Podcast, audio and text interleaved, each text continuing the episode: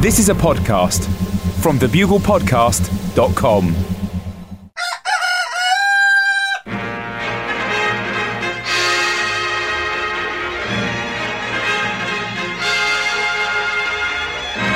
The Bugle, audio newspaper for a visual world.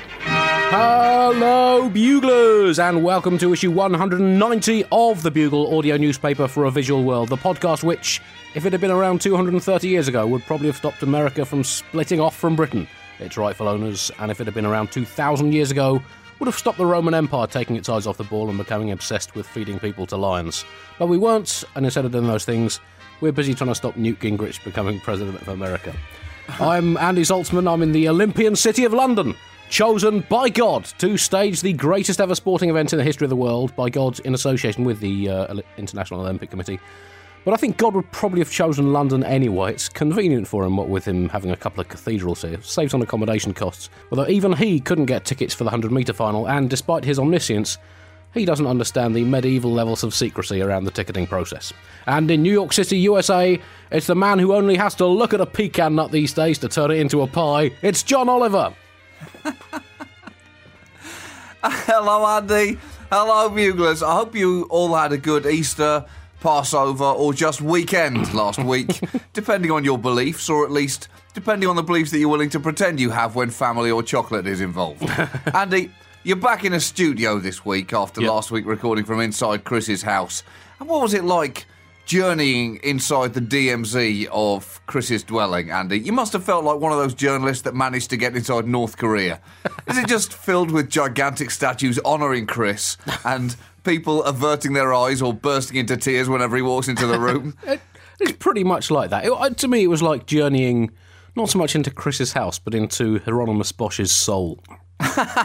I imagine that Chris spends most of his time parading around his house holding a nuclear weapon up in the air to send a message to the neighbourhood.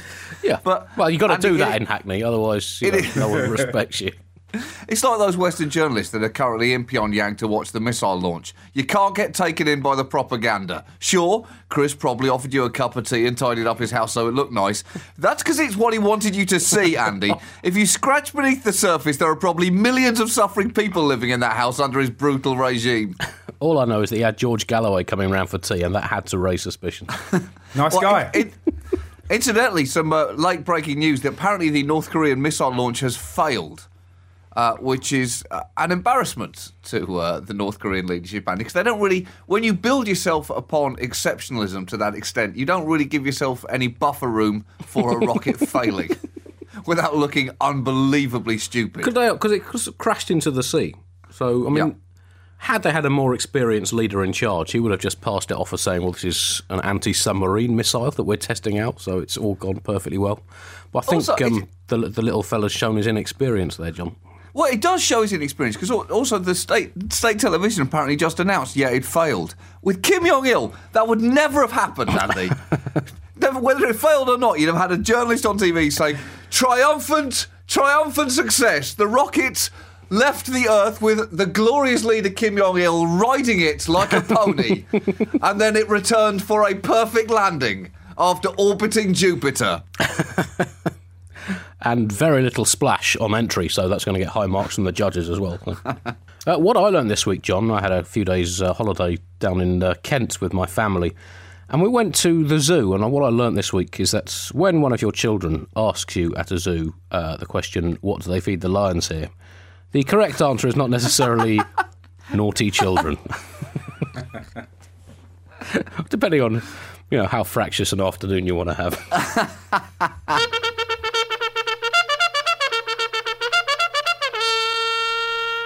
Top story this week presidential race update. Uh, Andy, Rick Santorum is pro life in all circumstances, but in a surprise move, he performed a mercy killing on his own presidential campaign this week, as he presumably just couldn't bear to see it suffer anymore. He, ann- he announced his run for office uh, last year, saying that God had told him to do it. Well, it appears that God has now told him to step aside, saying, Yeah, I'm sorry about that whole you should run for office thing, Rick. We just thought it would be hilarious up here. That, that time that we had Herman Cain and you leading in the polls was just so funny to see the look on your faces. Anyway, sorry for fing with you, but if it's any consolation, you were absolutely hysterical. look, anyway, look. I'd better go. Uh, we just need to mess with Gingrich a little bit more before that's all over. I'm sure I'll speak to you later. Toodles! Indeed, the uh, Agatha Christie style page turning Who's Gonna Do It Republican nomination race thriller entitled And Then There Was One, brackets, well, technically there are still three, but realistically there is only one, now has an answer. Mitt Romney is gonna do it. It's not the most thrilling thriller. Uh, the plot has been fairly predictable. Some of the main characters have been massively overwritten, and there has been some frankly ludicrously unrealistic dialogue. No one actually talks like that or talks about those things, surely. Not surely. And Donald Trump was written out far too early to make it really entertaining, John. But uh, Gingrich and Ron Paul are still hanging in there, like the last two residents in a condemned nursing home. So this is indeed now like a whodunit crime novel in which the guilty suspect is clear 150 pages from the end, but in which another character keeps claiming outlandishly that he did it, despite having a cast iron alibi proving beyond doubt that he didn't, and another clearly innocent suspect gets mentioned once every 80 pages or so, each time drawing the reaction from the reader who was he again? I've forgotten he was in this book. Santorum had so many wonderful moments, Andy. Let's try and focus on on the dishes that he brought to the crazy table. Who can forget when he argued against the science of climate change by saying there is no global warming and then saying the dangers of carbon dioxide, tell that to a plant. Point made, Andy. point made. Not a good point made, but a point yeah. made nevertheless. Yep. Maybe he meant that you should just talk to a plant about the dangers of carbon dioxide, just like you should talk to teenagers about the dangers of drugs. That would actually make a lot more sense than what I think he was trying to say. uh, another of his greatest campaign hits, and you may want to wave your lighters in the air during this one, was this I quote, You are black by the colour of your skin. You are not homosexual necessarily by the colour of your skin. Undeniably true, Andy. Undeniably true. I'm not sure that that needed to be said or necessarily should have been said, but that is a fact from Big Ricky Sands. Yeah. No one's going to argue so, with that, John. Not no, not so, necessarily. Anyway, not necessarily. Right. So it seems that America has looked a gift horse in the mouth with Rick Santorum and turned him away, probably because they weren't sure if he was actually a gift horse or one of the four horses of the apocalypse. uh, Mitt Romney, as you say, looks like he's all but tied up the Republican nomination, and that Republicans are going to have to do what women sometimes tell themselves they have to do and just settle. Just settle. Sure, he may not be perfect. He may not be who you dreamed of ending up with. He's not Mr. Right. But look, it's time to just suck it up and settle down. you could do a lot worse, right? Maybe. Sure. Besides, as long as your skin doesn't crawl when you see him, you're doing the right thing. Hold on, what's that crawling feeling? Oh boy. and as you say, the only candidates left now are Ron Paul and Newt Gingrich. And Newt Gingrich is still in the race, either because he feels he can get as far as a brokered convention, or, as is much more likely, because he needs money, because his campaign is in a f- a lot of debt. the, the Gingrich campaign recently bounced a $500 check for the filing fee for the June the 26th Utah primary. That's a bad sign, Andy. That's very bad. And apparently his campaign is around $4.5 million in debt. Having said that, could Gingrich not argue that what is more American than being in a massive amount of debt? Does that not make him more quintessentially American than any of the other candidates? Especially Romney, Andy. What better reflects a country that is $15 trillion in the hole? Mitt Romney or a man who's bouncing checks all over the place? that should be Gingrich's campaign slogan in Utah Newt Gingrich 2012. Please don't cash this until next week. From Gingrich's perspective, he now has an ice horse's chance in the bowels of hell Grand National of winning.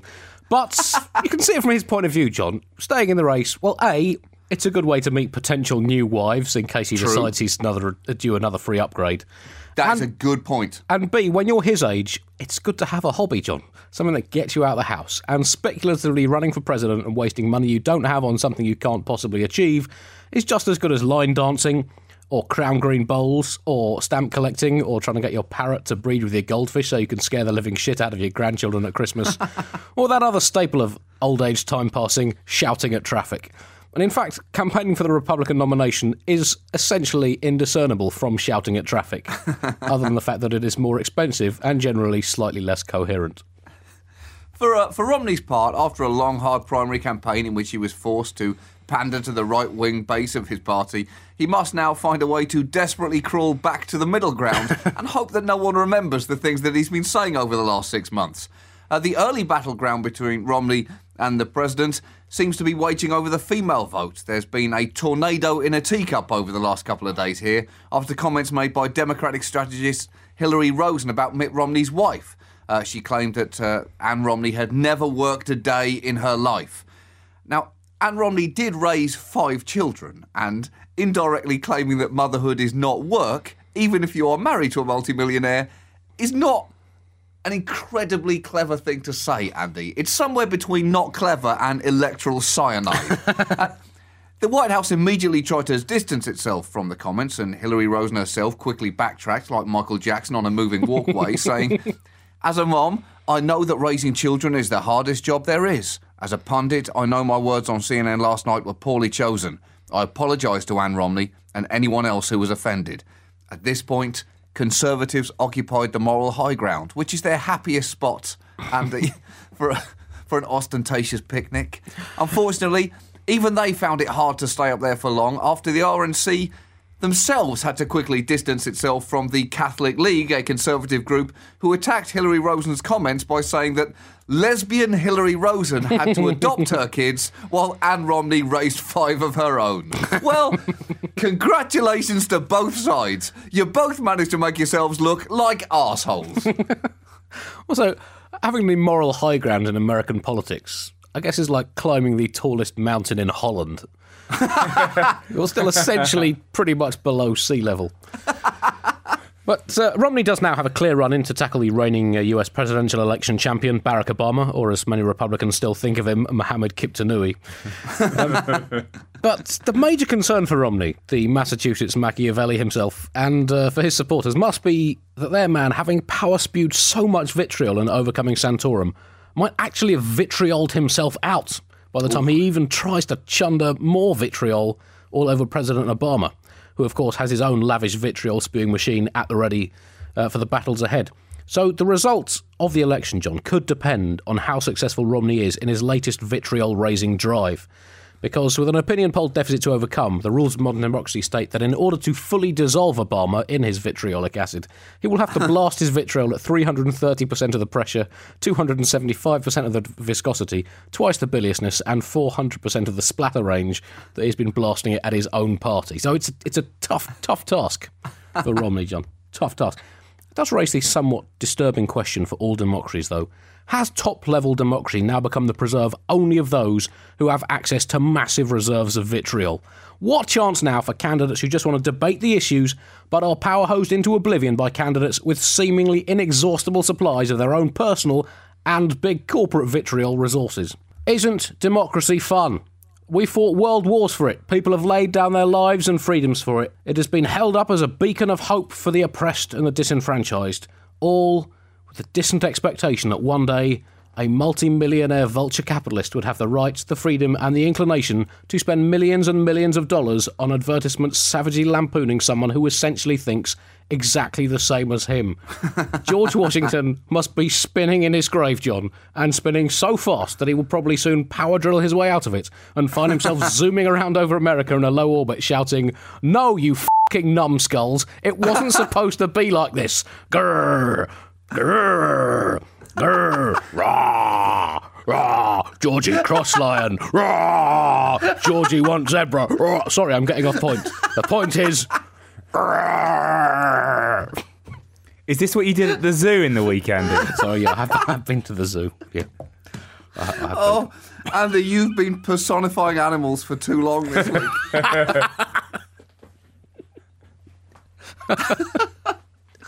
Well, it's good that I've moved on from making my chicken uh, chicken noises whenever my wife suggests she might want another baby.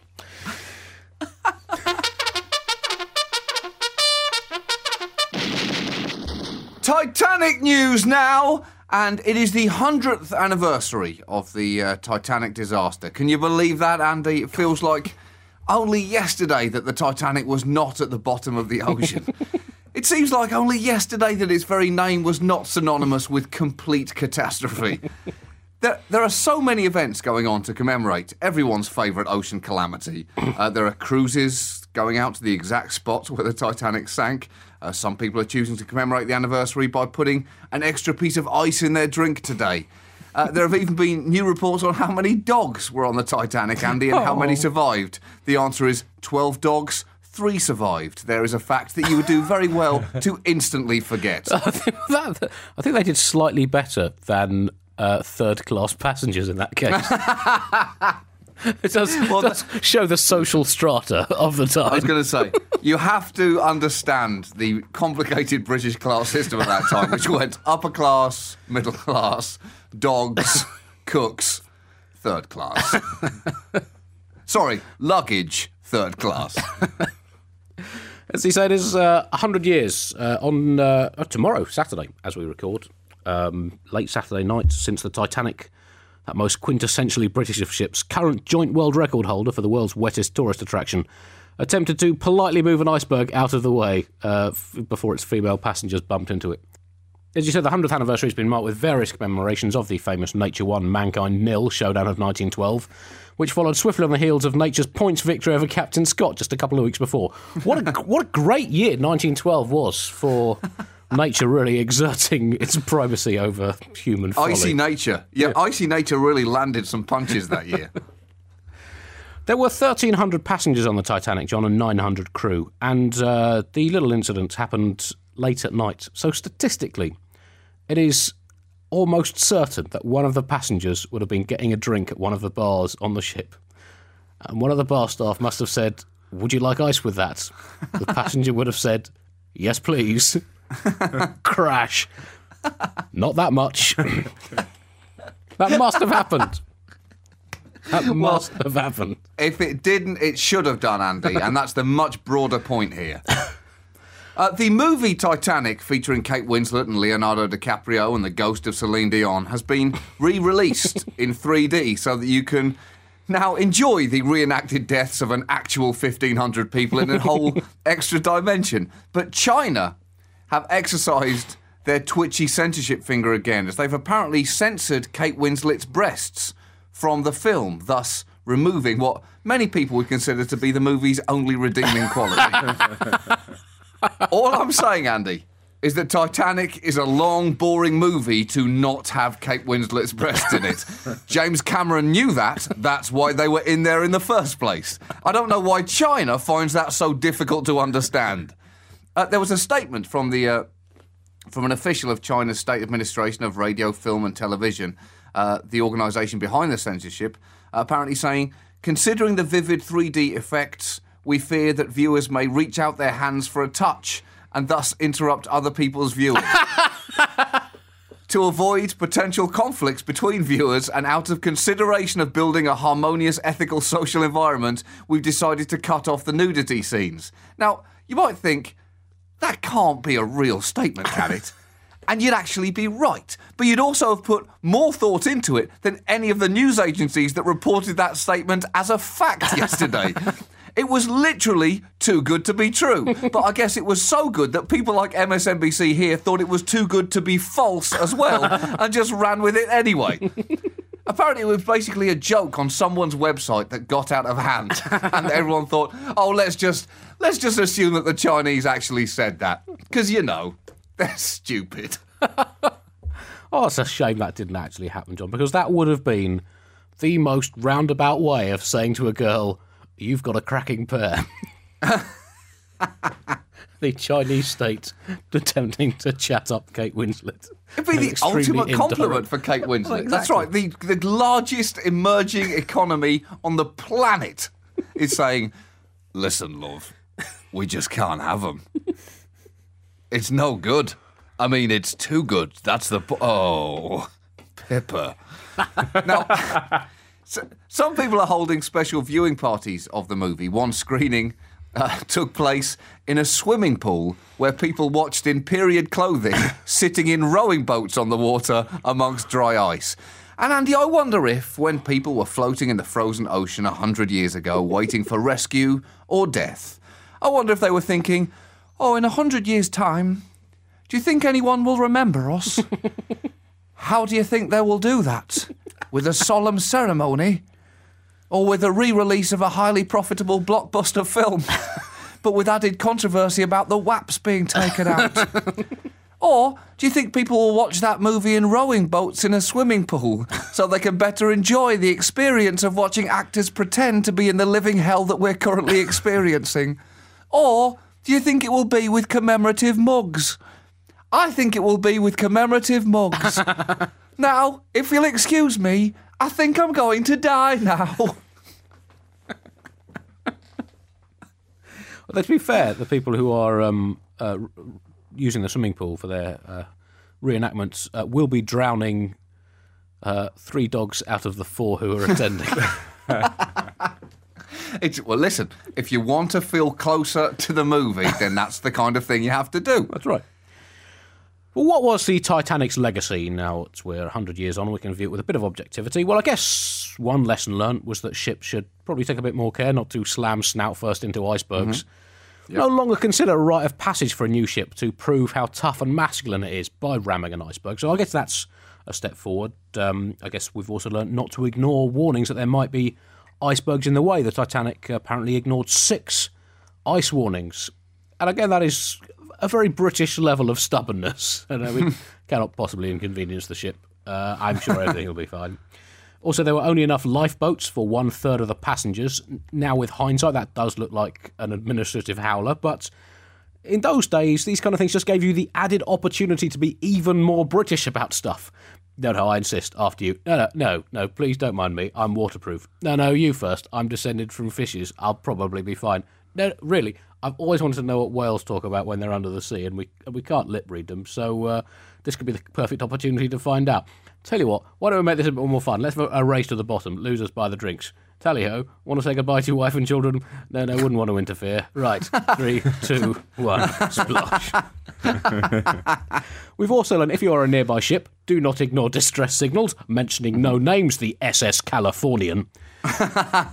and uh, well, I've got a bit of new observational material about the uh, Titanic as well, John. Uh, it's never been my strong point, as uh, you and various audiences well know, but uh, thought I'd move sideways into uh, observational. I'll tell you another way in which men and women are different. Women, well, they would probably survive an early 20th century naval disaster, but men, they'd almost certainly die. What's up with that? Needs a bit of fine tuning, probably, but um, but it was. But it was 185 women and children survived in first and second Yes. class. Only 18 died, but of men, 71 survived. 272 died. Kept pretty quiet about that, Mrs. Pankhurst, didn't we? I think, John, Well, that- if women want equal prize money at Wimbledon, they should have died in equal quantities on the Titanic. Take that, Billie Jean King. I think I think that's a fair point, Andy. There was that technique around the time the, of uh, women and children first. Uh, apparently, chivalry on the Titanic led to 70% of women and children surviving, while only 20% of men escaped alive. Now, the art of chivalry now, Andy, is dead. Uh, it died alongside the 80% of men that day. And next time you don't hold a door open for a woman, you should turn around and scream at them through the closed door. I'm, I'm not doing this because it starts here, doesn't it? It starts here and it ends with me drowning in a frozen Atlantic Ocean. Unbelievable! Also, more British people died than Americans on the Titanic, Andy, because uh, a study was released saying that at that point in time, British people were more polite, while Americans were more assertive. but no, Americans should not feel bad, Andy, about their ancestors elbowing our ancestors out of the way, because that was ultimately a, a truly honourable death for the British people on board that ship, Andy, because for Vikings to enter Valhalla, they had to die violently with the sword in their hand. For British people to enter British heaven, we have to do so basically completely unnoticed without causing too much of a kerfuffle. and we did that day, Andy. We did. So I guess the only question remaining with the Titanic now is could it be repaired? Well, s- stranger things have happened, John. Uh, actually, I'm not sure that stranger things have happened.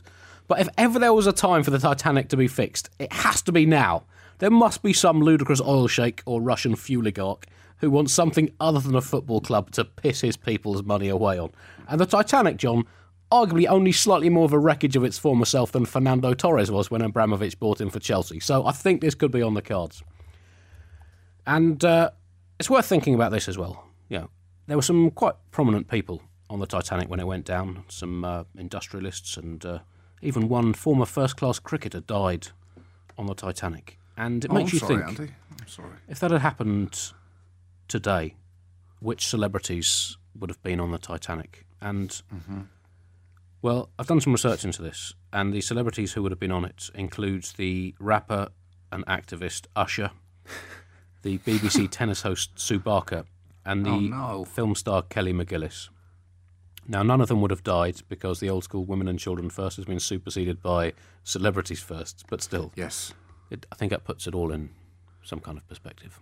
they'd have they'd have got to America late, and those celebrities would have been inconvenienced. And in many ways, that's a much larger tragedy than what actually happened.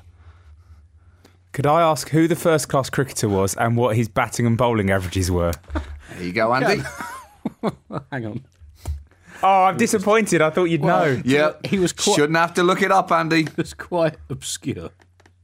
Uh, his name was John Thayer, and uh, he played uh, s- seven matches that are now regarded as first-class cricket matches. All of them for the Philadelphia Cricket Club Oh, in America. good side. He scored 138 runs in those seven matches and took six wickets. His best was three for 17. Unspectacular career from uh, JB Thayer, but uh, still, former first class cricket. Of course, his final statistic was caught and bowled iceberg.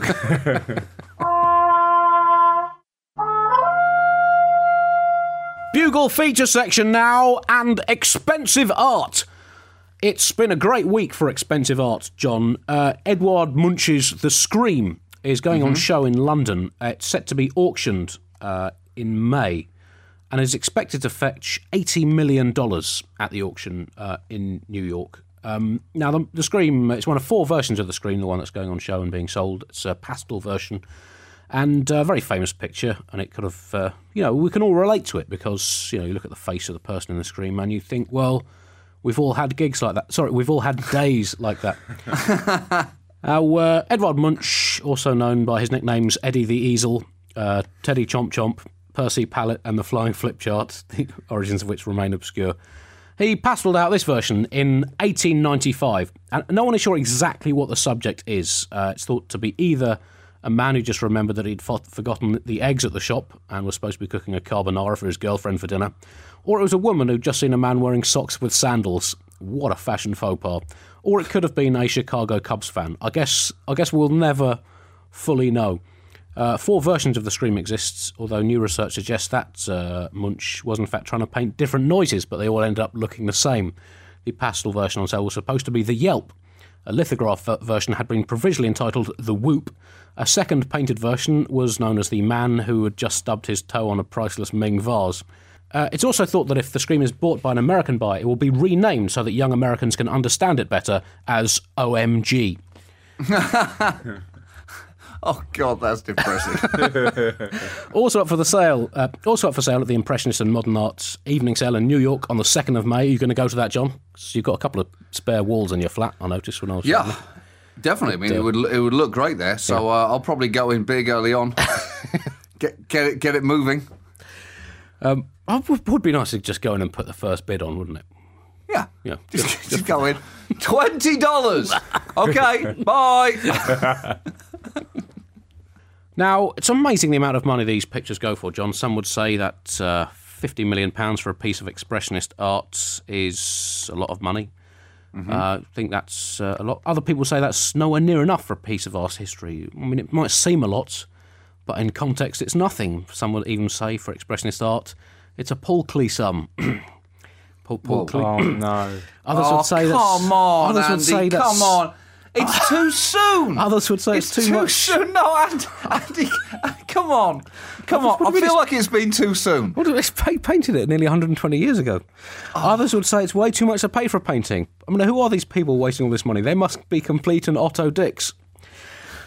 I took my wife to see an exhibition of expressionist art recently. Okay, okay. That, We, uh, I hate myself for saying this. I, I quite enjoyed that one, but that is a what? That is a one-off, Andy. we still go Even on. a stopped clock tells the right time twice a day. We're still not a 24 hour clock. We still get on, even after 15 years together, me and my wife. Honestly, we're still friends, mark my words. It's uh, Franz Marc, slightly more obscure than. Anyway, we went to the cafe for lunch. To start, I had a cheese roll finished with uh, pickle. R- Rolf Nesch. Now, that was a new name to, for, for me, to be honest, John. R- uh, R- Rolf Nesch. My wife ordered a straight bacon sandwich, but when it came, it had egg on. She left it on her plate. Egg, egg on Sheila? No. No, you must know him. Did like pictures of ladies with their bits out. No. Of course, not all the paintings were good. There was one really stupid painting of uh, leftover food containers hurtling down a mountainside. Really stupid painting. It was silly. Cantin skiing. Vasily can, can. Okay, that's a bit of a stretch. I'll give you that. Any uh, Kandinsky fans out there? But my wife enjoyed the exhibition. It's good when you have a lady friend who likes that kind of thing. It marks Chagall out as being in touch with her artistic side. We went to the uh, souvenir shop. My wife bought a really lovely, lovely looking thing to keep her keys on. Yeah, really, a handsome key fob. A- Anselm Kiefer, German neo-expressionist. Oh, now, look, to be honest, up. to be honest, I- I've got Wikipedia to, to thank for that one. I, w- I wouldn't No know shit. one of Anselm Kiefer's paintings if it came up and neo-expressionised me right in the face. But the Bugle is the only only news source prepared to, to take this issue on. there were some celebs at the exhibition too, John. Oh, it's still going. It's still Oh, going, is it, Andy? It's still going. Okay. on the way out, we passed Michael Jackson, Jesse Jackson, and Glenda Jackson being surveyed on which expressionist artist they liked the best. It was neck and neck. They, they just couldn't decide. No, this isn't There- going to a Jackson Pollock reference. There is it, was a real Jackson pole lock. So on the way home, we saw the film star Daniel Day Lewis driving his lucky automobile. You know, the one that he drove to pick up his Academy Award in 2007? The ad specially modified with a cudgel under the steering wheel to smack him in the penis if he ever drove too fast. That's right, he was in his Oscar cock kosh car. Oh, come on, that's worth something, isn't it? Oscar Kokoschka. If I focus carefully enough, I'm not here. That's it. Sorry. This is you, you. You need almost Buddhist levels of meditation at this point, Chris. I'm, I'm sorry about Especially because you need something that is going to will you towards non-violence. I'm in the woods. I'm sorry, but I'm in the woods. This is a medical thing. A lot of people have emailed in suggesting I could be suffering from whistle sucked. That's a medical condition that uh, makes the sufferer disposed to make puns. So that could be that you know this is you're you're making light of my affliction, and I think it might get worse with age. Yep, I'm ill and older than I used to be. There's a little Emil Nolde joke for any uh, fans fans of him. Andy, there is no, there's no audience for this. No, I- There's- Not anymore. You're appealing to nobody. I just I just think- think, you know I there's think some. it's, it, it's but- important but for why, all of why, us. Why did Hillary and Tenzing climb Everest? Because it was there, John. Because and I've made those puns because they weren't there before, and they are there now. It's going to be impossible for all of us to understand Andy and his desire to do this. And I know that many of us, you know, have understandable feelings of disbelief and anger when he starts going through these lists of verbal atrocities. I will just say this in Andy's defence. I think it's important for us to remember that it seems with Andy, you cannot have a flying George Washington acting like a lion without also having whatever those puns are. Yin to the yang. I don't even know. I know nothing about expressionist art, John, but I like to feel that I've now encouraged our listeners to take more of an interest in it. Yeah, and I- Emil Nolde was probably not on many people's radar before that. True. Uh, I think we've got to keep these memories alive. And now, like a Pavlovian response, every time anyone hears the name Emil Nolde, they're just going to instinctively feel angry and betrayed. Come on, the Oscar Kokoschka one was quite good. I mean, come on. Andy, I took a photo of you during that run, and you look so happy. I'm, I'm gonna, I'm gonna, I'm gonna tweet that later on. It's the only language. It's, it's like your version of the Mona Lisa smile, Andy. So enigmatic. Your emails now, uh, and we have an email here saying, "Dear Andy, Chris, and John," in order of whom I think will make the funniest joke about this article. Well, let's see. Let's see about that, shall we? Uh, I came across this article while reading Twitter today, and I just had to share it. Although I haven't personally seen the Smurfs. Wait, what? I just don't think I can agree with this line in the article. And she's linked Andy to an article with the headline Mom who had one too many at Smurfs movie with daughter pleads no contest. Basically, a mother was pulled over drunk, Andy, while driving uh, because uh, she had taken her daughter to watch the Smurfs movie, as all mothers should. And uh, the police found a bottle of vodka in her purse and her blood alcohol level tested at 0.35. the police officer said, I know the Smurfs can be tough, but they can't be that tough. Listen, listen. You don't need you don't need alcohol to enjoy the Smurfs, Andy. you might need methadone, but you don't need alcohol. And let me tell you, as someone who recently started work on Smurfs 2, I, I can say that woman had better she better start herself a nice little heroin habit to get ready for the blockbuster that is coming her way summer 2013. So, what work have you started on it? Well, I did. I did some. Well, about as much work as last time, Andy. I did. Vanity Smurf is back. That's all I'm saying. That's all I can say at this point, Andy. Vanity Smurf is coming back. Summer 2013. Bring your drunk children. Oh no, it's not. Get drunk and bring your children. Maybe have a carpooling system for parents who have to take their kids to the have a designated driver. You don't Somebody have just- to. What? You don't have to. You should want to, Andy. You, you- well, Half a billion dollars. Numbers don't lie. They mislead, but they don't lie. Brianne finishes the email saying, I would never condone drinking and driving, but I would say that drinking might be the only way for anyone to make it through the whole movie. You haven't seen the movie, Brianna. don't criticise what you don't understand. This email comes in from the wonderfully named Gorazd Kos, who writes Dear J, A, and C, in order of how likely you are to become exiled from China. Well, that's, that's up in the air, that, isn't it? Up in the air. As long as I can remember, I've been proud of my surname Kos, which in my native Slovenian language means blackbird. The surname is also shared by such remarkable things as the US corporation Kos Pharmaceuticals, characters in the Game of Thrones, and Norwegian Olympic medalists. A few years ago, when I still had a noteworthy job and was visiting Iran on business for the first time, a gracious business partner had informed me just before I was about to make a public presentation that my last name Kos means in colloquial Farsi. Whoa. Startled, I had to quickly alter my presentation, so at no point mentioned my full name, and had made sure, no matter how formal the occasion had been, that I mentioned only my first name.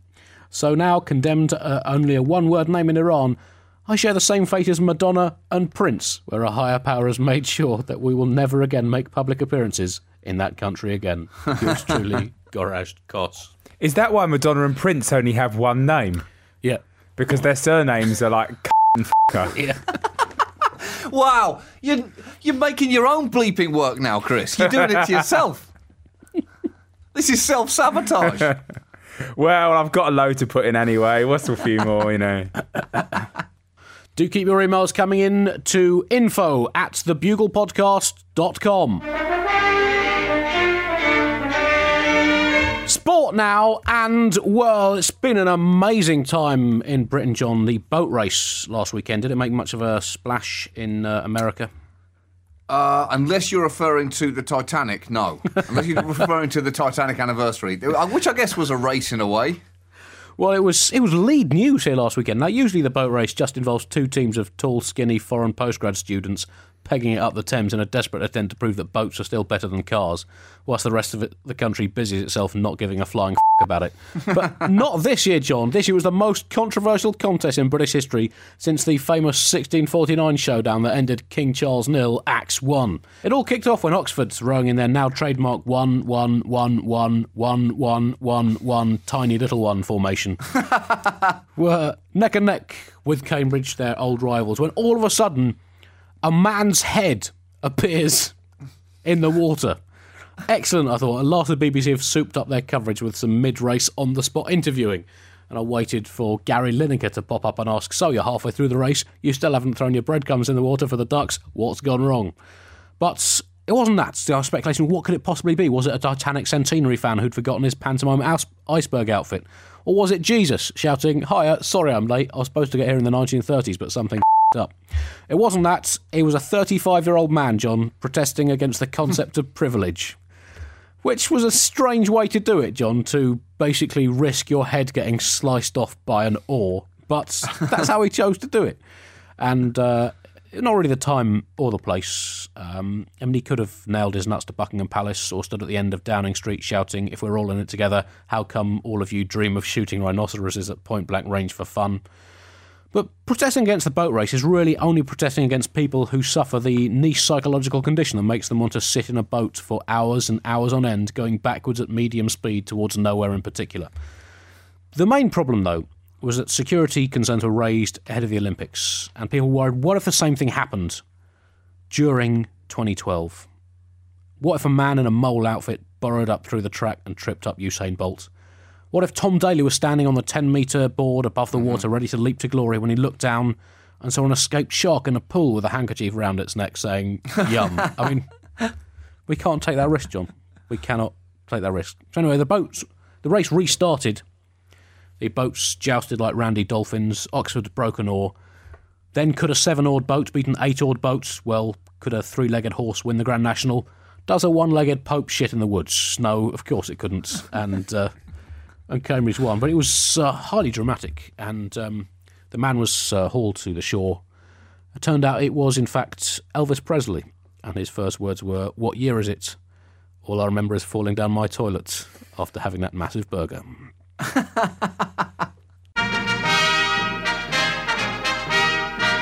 That is it for this week's Bugle. Thanks again to SoundCloud for generously hosting us. You can find us on SoundCloud. oh, shit. Andy, for f- sake! What's the name of it? What's the address of the page? It's This is this is willful incompetence now. dot com slash the hyphen bugle. Okay. You can find us at uh, you can find our SoundCloud page at soundcloud.com uh, dash slash the hyphen bugle. How's that, Chris? Was that bang on the banana? It was close enough. Close enough. It was close Find enough to the Just banana Put to count. SoundCloud and Bugle in, and look at all the other amazing things on SoundCloud. And, Oh, good uh, save, good yeah, good save, save. Good save. Good save. save. Uh, and uh, do uh, follow the at Hello Buglers Twitter feed for up to date updates on what's happening in the world and gigs that I'm doing that I need people to come to, including this coming Wednesday at the Udderbelly in London, the 18th of April. I'll see all of you there. John, you're coming for that, aren't you? Yes and no. I mean, no. Thanks, Buglers. Happy Titaniversary. We'll speak to you next week. Bye.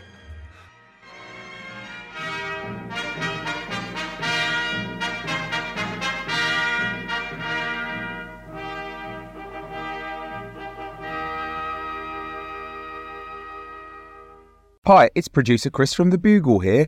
Did you know that I have a new series of my podcast, Richie Firth Travel Hacker, out now? It's the show where Richie Firth and I talk about how to make travel better in our very special way. In this series, we discuss Lime bikes, Teslas, the London Overground, and a whole bunch of other random stuff that possibly involves wheels or tracks or engines of some variety. God, what a hot sell this is. I mean, you you you must be so excited. Listen now.